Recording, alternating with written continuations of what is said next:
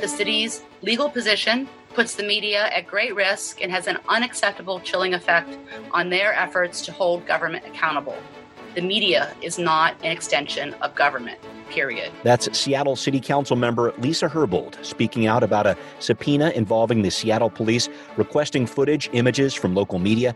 I know she wants to put a period on that statement, but this conversation is happening in court. We're going to break it down in just a moment. Welcome, gentle listeners, to Seattle News, Views, and Brews, the coffee break podcast that helps you focus on what's happening in local politics when things might be looking a little blurry. I'm Brian Callanan. I'm also a host on Seattle Channel. The views expressed here are my own. Joining me with eyes wide open and a smile on his face, Kevin Schofield from Seattle City Council Insight. Hello, Kevin. Hey, Brian. I can see across that Zoom, so I know he's got a big smile on his face. Our background noise sponsor is City Grind Espresso from the first floor of City Hall, not open during the pandemic, but we thank them for being that sponsor for us. Thanks also to our supporters on Patreon, a growing number. Thank you very much. We welcome a new sponsor this week. His initials CH. Glad to have you on board, sir. If you want to support local journalism yourself, please do chip in just a few bucks a month. Means a lot. Okay, let's get started with right here, right now. Okay, we're going to begin with the Seattle Police Department's efforts to subpoena unedited digital images and raw video from the Seattle Times, all four local TV stations, from a protest that turned violent on May 30th.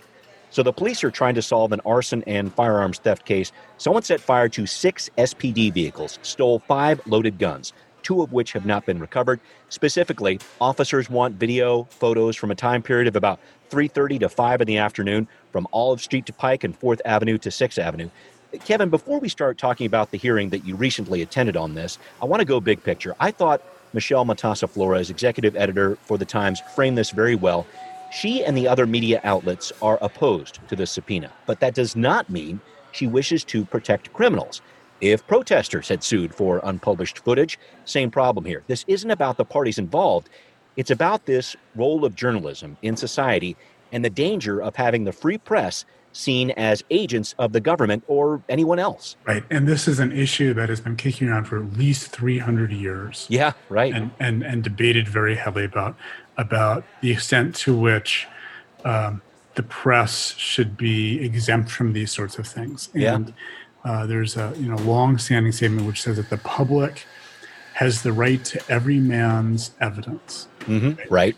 And and there've been some court rulings about this over the years, going back since the, the begin, really the beginning of the country about this. Yeah. And you know, it, and it's trying to find this tricky balance. On one hand, we want to make sure that um, that, that, that, you know we live up to this statement that that um, our system of justice, including things like grand juries, have the opportunity to uh, to get evidence from everybody. And yes, right. journalists are citizens too, and yep. and residents too, and they have a responsibility.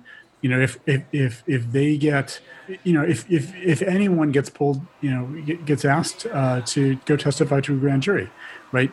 They're compelled to do that, right? Yep. Legally, they have to go do that, and re- you know, at that level, journalists are really no different than anyone yes. else to do that.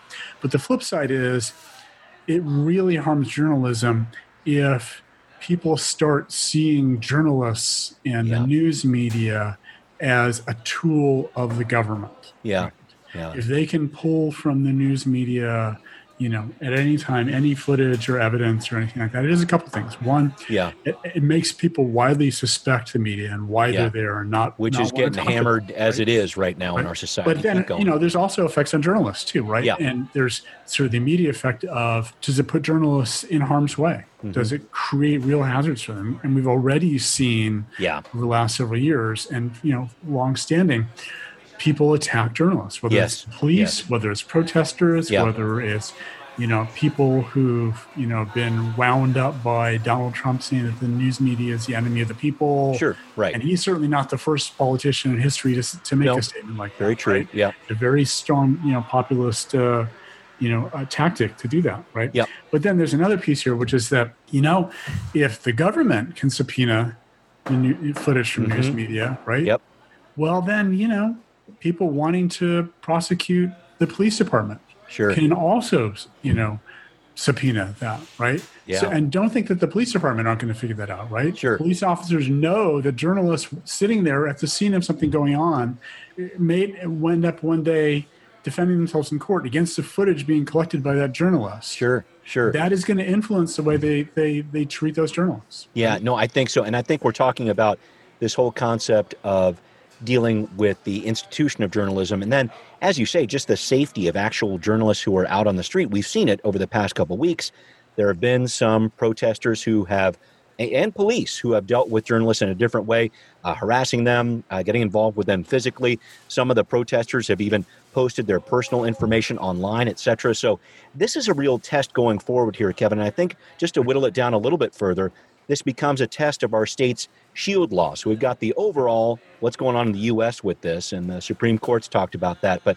when it comes down to it, this is a test of our state's shield law for journalists, and that really has not been tested, as you brought up in your column recently. Yeah. So the U.S. Supreme Court has ruled on you know this sort of thing occasionally, but mostly what they've said is it's up to the states yes. to to decide what to do here. And Yeah. Washington State is one of several states that have passed a so-called shield law, Yeah. which says when the government can actually subpoena materials, right? Mm-hmm. And uh, uh, but ours, there's been one civil case and there've been no criminal cases Yeah. where it's actually been tested. So this is kind of new territory for the courts. So um, King County Superior Court Justice Nelson Lee Yes. uh, has been has been holding hearings on this, and he's ruled that the local news media who are subpoenaed actually have to turn over footage. What he said though is at this point they have to give it to him. They have to give it to, to, to the court. Mm-hmm. He will review it. He was going to cancel his two week vacation to just spend the time and go through and decide which Hours and really- hours of stuff. Yeah. which is really relevant, and only hand over those relevant parts to the police departments. Right. Trying to be more specific about what is actually Right. handed over. Uh huh. Right.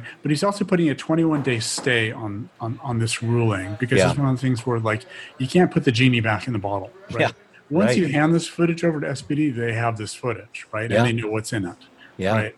And so he's putting a 21 day stay because the news media had indicated they're probably going to appeal this. Yeah, yeah. I, this is going to be one that uh, it goes on for a little little while, and I, I I think it's an important conversation to have. But I, I should point out this is just one of the legal cases, if you want to call it that, involving the city and its police department right now. Kevin, I want to talk about the case brought on by Black Lives Matter, the ACLU. They are saying during a protest July 25th, the city violated an injunction about the use of crowd control weapons from U.S. District Court Judge Richard Jones, brother of Quincy Jones. Don't know if you knew that, but if you're keeping score at home, now you know.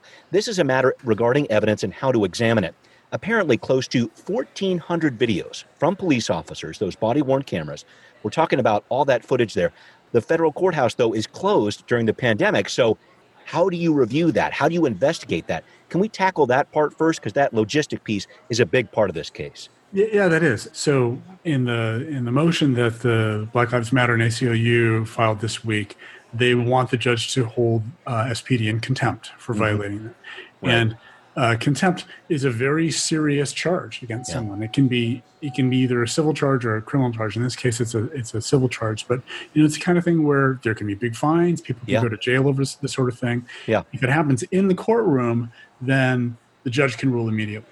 If it happens outside the courtroom, you know, outside of the immediate purview of, of, of what the judge can see and happen in his court, then, you know, you have to collect evidence and people have to testify and all Yes. that. And it, and it requires, you know, an evidentiary he- hearing, right? Mhm. And, you know, as part of that, and the reason for all that is because the defendant has the right to defend themselves against all Of that. course. Present their own evidence and their own Yes. testimony and all those things, right? Right. And that's what the city is saying. It's like, hey, this is a serious charge. We have the right to defend ourselves against this. We want an evidentiary hearing. And and the judges agreed with them. And Yeah.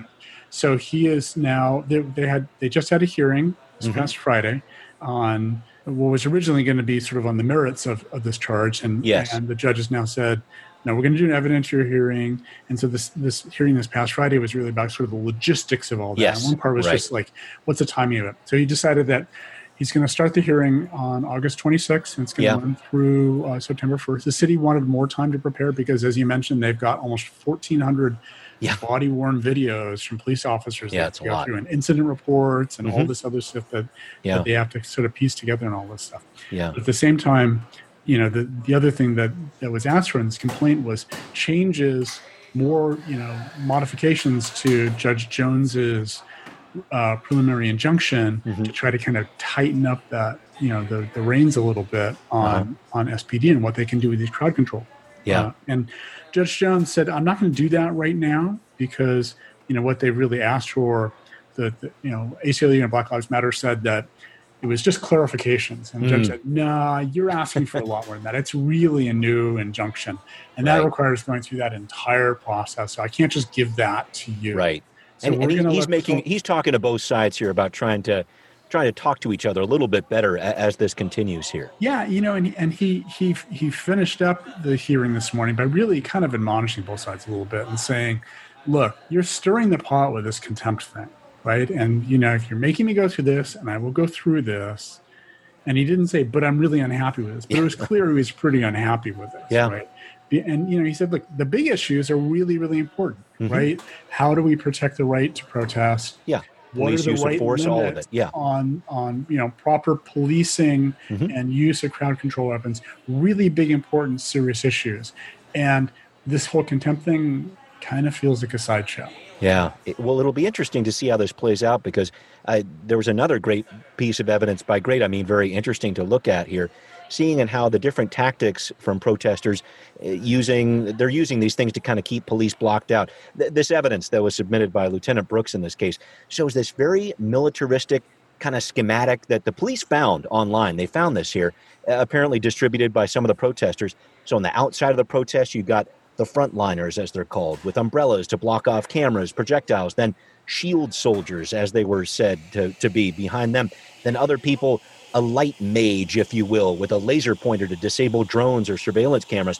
This a very organized effort to put a peaceful shell, it looks like, around some people apparently very focused on being violent in different ways. I've seen that diagram, uh, and I posted with my articles that I wrote about it. Yeah. I wouldn't even say it's a peaceful shell around it. I mean, mm, yeah. You know, they, they, they shine those uh, laser pointers in the eyes of police, police yeah. officers, right? Which yep. is incredibly dangerous. Right? Yeah. They're, they're, you know, other they, they you know have ways of scooping up the tear gas canisters and throwing them back at the police. Yeah, right, right. right.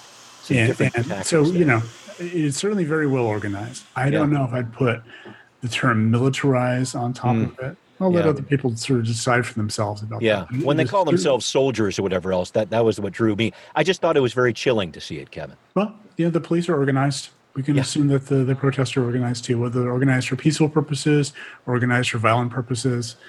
You know, we have community organizers, right? That's right. Yeah, the right. you know Capitol Hill organized protest. Right? Yes, right, right, right, What does that mean when it comes they, to organizing? Yeah, I mean, I don't think it's wrong for them to be organized, right? I think we have to ask what intent they're getting organized for. That that that is the big piece of this, and we're going to keep on talking about what's going on with Seattle Police as we move on to now. Hear this.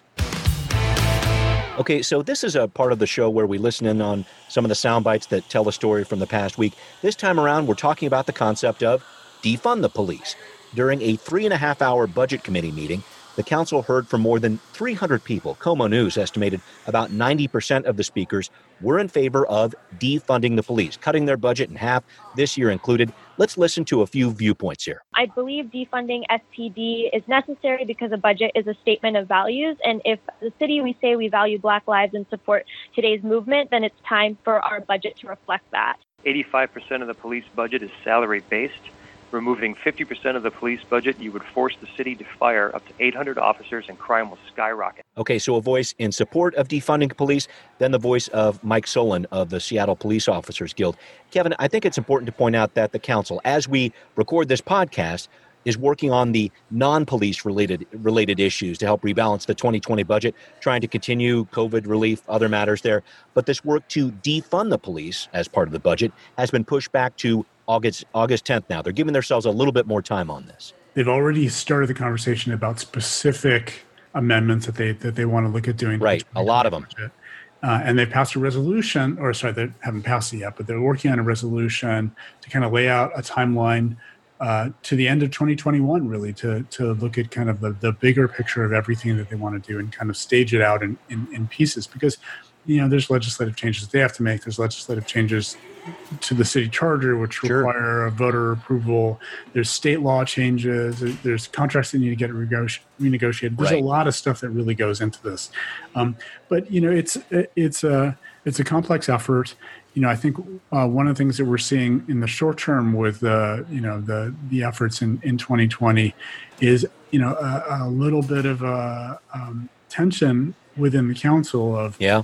You know how much they should try to go after right away and and Right. you know, there was a there was a poll out by uh, EMC Research last Yes. week, which said that just over fifty percent of Seattle's population, you know, within the margin of error, um, supports you know making some some big changes to the police. Yes. There was le- clearly less strong support for you know an arbitrary figure of fifty percent. That's the tough one. Yeah. That's the Uh, sticking point for a lot of but people. uh, but but there was definitely you know a fair amount of support. But you know this is really a divisive issue. It, it's there was you know for none of the issues that that they that they polled on, there was really overwhelming support. For, Right. It's it's pretty split. Yeah. Well, and I think one big piece to this, Kevin, where the rubber really meets the road, some of these different amendments, and I know you looked at them too. This is the council talking about cutting jobs. If they're going to get real about defunding the police or divesting money from the police and put it elsewhere, they're going to have to cut some jobs. And we're talking about layoffs across the board, mounted units, SWAT units, public affairs. This is getting very real when we talk about some of the numbers of people who might be getting laid off here. And also, the challenge with this, of course, being as it sits in the whole uh, labor organization piece of this, the officers who are first in, some of the officers that were just recruited to be officers of color, trying to help out the department in that way, they would be the first to go. And, and that's something that the council is going to have to reckon with too. That is, and you know, one of one of the particular recommendations we're looking at, uh, or amendments we're looking at, is cutting all 14 uh, police officer positions from the navigation team. Yes, that's Cutting that out, uh, and there are other, you know, amendments to do the other side and, and cut the entire navigation team budget from human services department as well. right, right. Which le- it leads to interesting questions about in places in the city where uh, a homeless encampment shows up. Sure. Like if one gets put on a school playground or in the middle of a sidewalk or you Mm-hmm. Then know, what do you out, do? out, Mhm. out on the side of a street, who, whose job is it to deal with that now? Mm-hmm. If we don't have a navigation, you can you can definitely have issues with you know with with some of the tactics in the navigation team and Yep. the fact that their actions are really constrained at this point by the number of open shelter spaces. Sure. right? Right. Which is which is zero on many Yeah. days, Right. But there are still problematic homeless encampments Mm-hmm. that need to be dealt with, and there has to be. You know, you can say, "Well, we're going to get rid of the navigation team," but you have to answer the second half of it, which is, okay, Yeah. now whose job is that? Yeah, yeah, and, and that's and that's really what the council is talking about for this 2020 rebalancing. And as you say, a conversation that I know is going to be going into next year as they work on that continuing budget cycle of reimagining the police, as as they call it. Uh, Kevin, I want to make sure that I touch on another issue here, still bubbling on the back burner, if you will, a possible recall vote for Mayor Jenny Durkan. King County Superior Court Judge Mary Roberts denied Durkan's request to reconsider the certification of the recall petition. So remember, there were seven charges alleged against the mayor, six thrown out. The one remaining was that Mayor Durkin did not step in to stop the use of tear gas chemical weapons during the protests, even after she was made aware of their use and was opposed to their use. So the mayor said, with regard to the decision to use those weapons, not my job, it's the police chief. But the judge is taking this a little bit more broadly. Kevin, can you touch on that, please? Yeah. So, um, what the the mayor asked the judge to reconsider, filed an official motion for reconsideration, Yes. and said, pointed to the you know the city charter and said, it is not the the mayor's responsibility to set policy for SPD. Yes. Right. That is the chief of police's. Yep. And and the judge came back and said, I hear you on that, hmm but it is in the city charter the mayor's responsibility to maintain the public health and safety of everyone in Seattle. Right. And so, from the point of view of whether the mayor has not fulfilled that responsibility, hmm this is a charge that is legally sufficient to be something that the voters may recall you on. Right. And and the judge has a very narrow role here. The judge is not saying this happened or whatever. She, Right. she that that's not the role of the judge here. She's just working on bringing this forward. I want to make sure that we're clear about that. Yeah, yeah. So her role is not to say this charge is true or this charge is false. That's up Right. to the voters. Yep. It's her job to say if it is true, then is this legally sufficient to recall the mayor? Whew, man, do you see this going forward? This, this is such a fascinating side story behind They- they everything else to- that's going on. Well, so you know, once it's officially certified and there's no more appeals and all that stuff, then they will have 180 days to collect signatures. Yeah. this. and they need 50,000 signatures. Wow. So that's that's not an easy task. No, no, especially in the day and age of, of COVID here, trying to Yeah. track that down. I mean, we're seeing it on the state ballot this November. We don't have a lot of stuff on there. It's pretty thin. And I think part of that, at least, is because this whole citizen initiative uh, piece is, is not happening a ton. People aren't going out and collecting signatures. Yeah, and this one will definitely not make the November. you know, Right, right, right, right. The, the deadline is next week to get stuff on that. Right. That ain't happening. Yeah. Okay. All right. Well, thank you for your insight there. Let's move on to what's next. Okay, briefly, Kevin, I wanted to touch on the Transportation Benefit District. Council members approved putting it on the ballot. They did not ask for the maximum amount they could have, a 0.2% sales tax for added bus service, but they did bump it up from the mayor's proposed 0.1%. So here we are in the middle, now a 0.15% tax bump.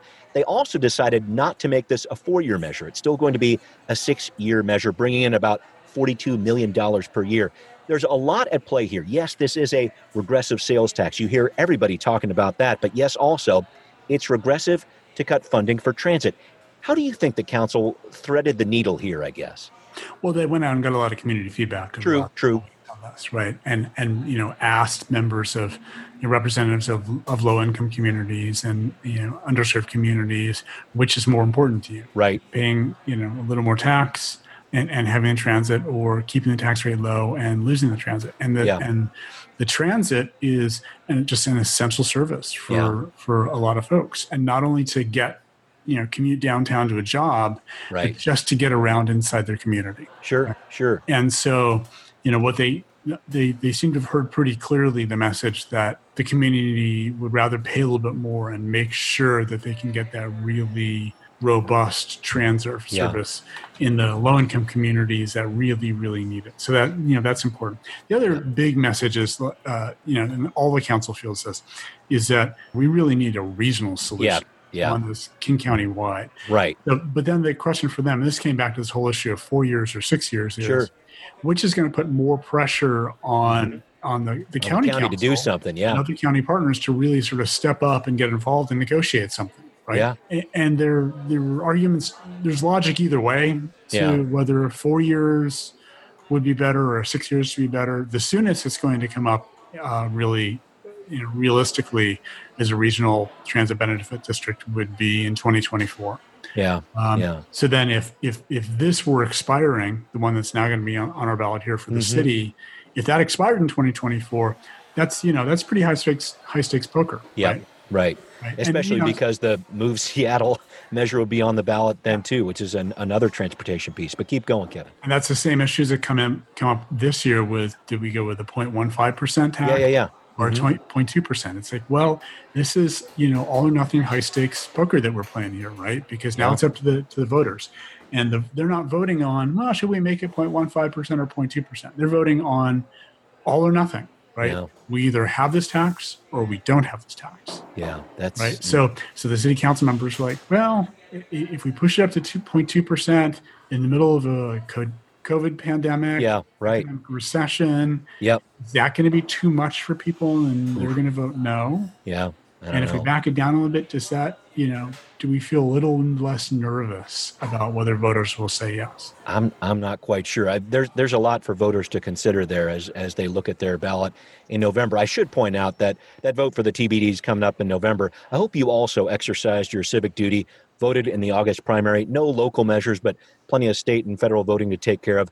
And I hope you had a good time sorting through 36 names of candidates running for governor. Best nickname, I'm going to go out on a limb here. Retired firefighter Martin L. Iceman Wheeler. The headline in the Nisqually Valley News The Iceman Runneth. I couldn't get enough of that one. Uh, I, I got to get back to some more serious news here, though. Talking about protests that have been going on at council members' homes, the mayor's home as well.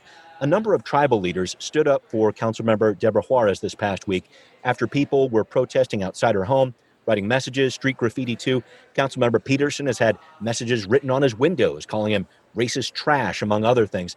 I know Council President Gonzalez has said this needs to stop. We don't want to push this too far, but this is one of those things where I wonder where it ends up. The council really is listening to a lot of progressive voices right now, but some of them are apparently crossing the line here. Well, and you know, th- and this is an age-old, uh, you know, topic uh, for uh, Mm-hmm. for you know issues that protesters really have to struggle with. Is, Yes. you know, the, the whole purpose of protest is to raise attention to to uh, particular issues by disrupting other people's comfort, right?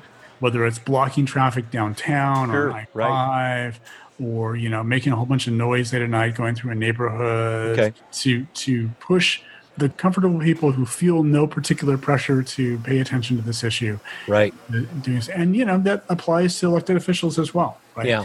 so uh, you know the the protesters showed up at the mayor's house as well Yep. as Councilmember Peterson's and and Juarez, and and they you know they defaced their property, right? Yeah, And they wrote, yeah. you know, Some pretty incendiary things. Yeah. They, they spray painted profanities Mm-hmm. on windows and walls and the street outside, Yeah. street places. But you know, this past week they also showed up at Councilmember Morales' house Herbold as well. Yeah. and, Mhm. and Herbold, and uh, they uh, just a few nights ago went through um, Council President Gonzalez's neighborhood as well. Yeah. Went down and talked to him for a while. Right. So right. you know, it's it appears that they're not really singling out anybody. They're really going after all Okay. the council members. Okay. Yeah. Uh, they I, I will start- say the the level, the language that I'm seeing and things of that nature. I, I think those words matter, and, that, and that's a concern. Yeah, and and and uh, you know the two they started with, the two council members they started with, uh, Peterson and Juarez, Mm-hmm. were the two that had not committed to a fifty percent cut in the police. Right. Yeah. I, I know that Councilmember Juarez has said we we don't want a uh, uh, made up number. We want a real solution here. So I, I know there's still a lot ahead with that one. And thank you for your insight there. Uh, we always try to wrap up our show with uh, something something sweet as we get your coffee break coming to a close here. We have sampled small bakeries around Seattle, women and black owned bakeries. Make sure you keep that up. Keep something in your oven too. Kevin, today's treat that I am bringing to the table, again, baked by one of my daughters. I'm going to put this up to the uh, screen here. You can see it. It is, uh, there's my mouth watering again. It is a lavender tea bread. I wonder if you can actually see some of that that. sounds All right. really good. Yeah, we're going crazy on the lavender there. Uh, we've got a bunch in the backyard, but the challenge I present is this, and maybe you can actually see it on the bread here. There's this wonderful sugary glaze on the top, but Mhm. then certain unidentified family members are picking this off as they nibble away at this. I just want to settle once and for all. If you're going to have some, cut off a slice. Kevin, where do you stand on the slice versus nibble debate? I need to know. Oh no. Oh no, don't say it. Are you a nibbler, Kevin? Is that what you're telling me? Uh, you know, I leave it up to people's moods. Oh no. I'm not going to tell people how to eat this stuff. But what about the sugary topping? Come on. Okay, have you never eaten the top off of a muffin first? Boy, it's the best part of the muffin. Yeah, I mean, I've, Ha- I've have you- been there. So when you get a slice of cake, do you eat the frosting first, or do you do you eat the inside and kind of create a I'm a, cake? I'm a combo guy. I got to have the frosting and the cake together. Too much frosting. But look, you know, diversity's good. We Oh, have, boy, have here we go. Different approaches to this stuff. All right. Well, we're going to keep talking about this one, Kevin. Stay with the story all night if we have to. Don't don't let the word get out on this because you'll end up with protesters outside your house. If Right. that, you know, Those cake people. Yeah, careful, careful on that one. Uh, Kevin, as always, thank you for your knowledge of the oven in the kitchen and the pressure cooker of Seattle politics, too. I appreciate it, man. thanks. All right. Next time you want to know what's going on with local politics, give us a listen on Seattle News, Views, and Brews. Find out what's brewing. You can reach us via email, Seattle News, Views, and Brews at gmail.com. Subscribe on iTunes, Spotify, and please, please support us on Patreon if you like what you're hearing. Thanks as always for listening. Seattle News, Views, and Brews is an independent production of Callanan Media Services. Copyright 2020.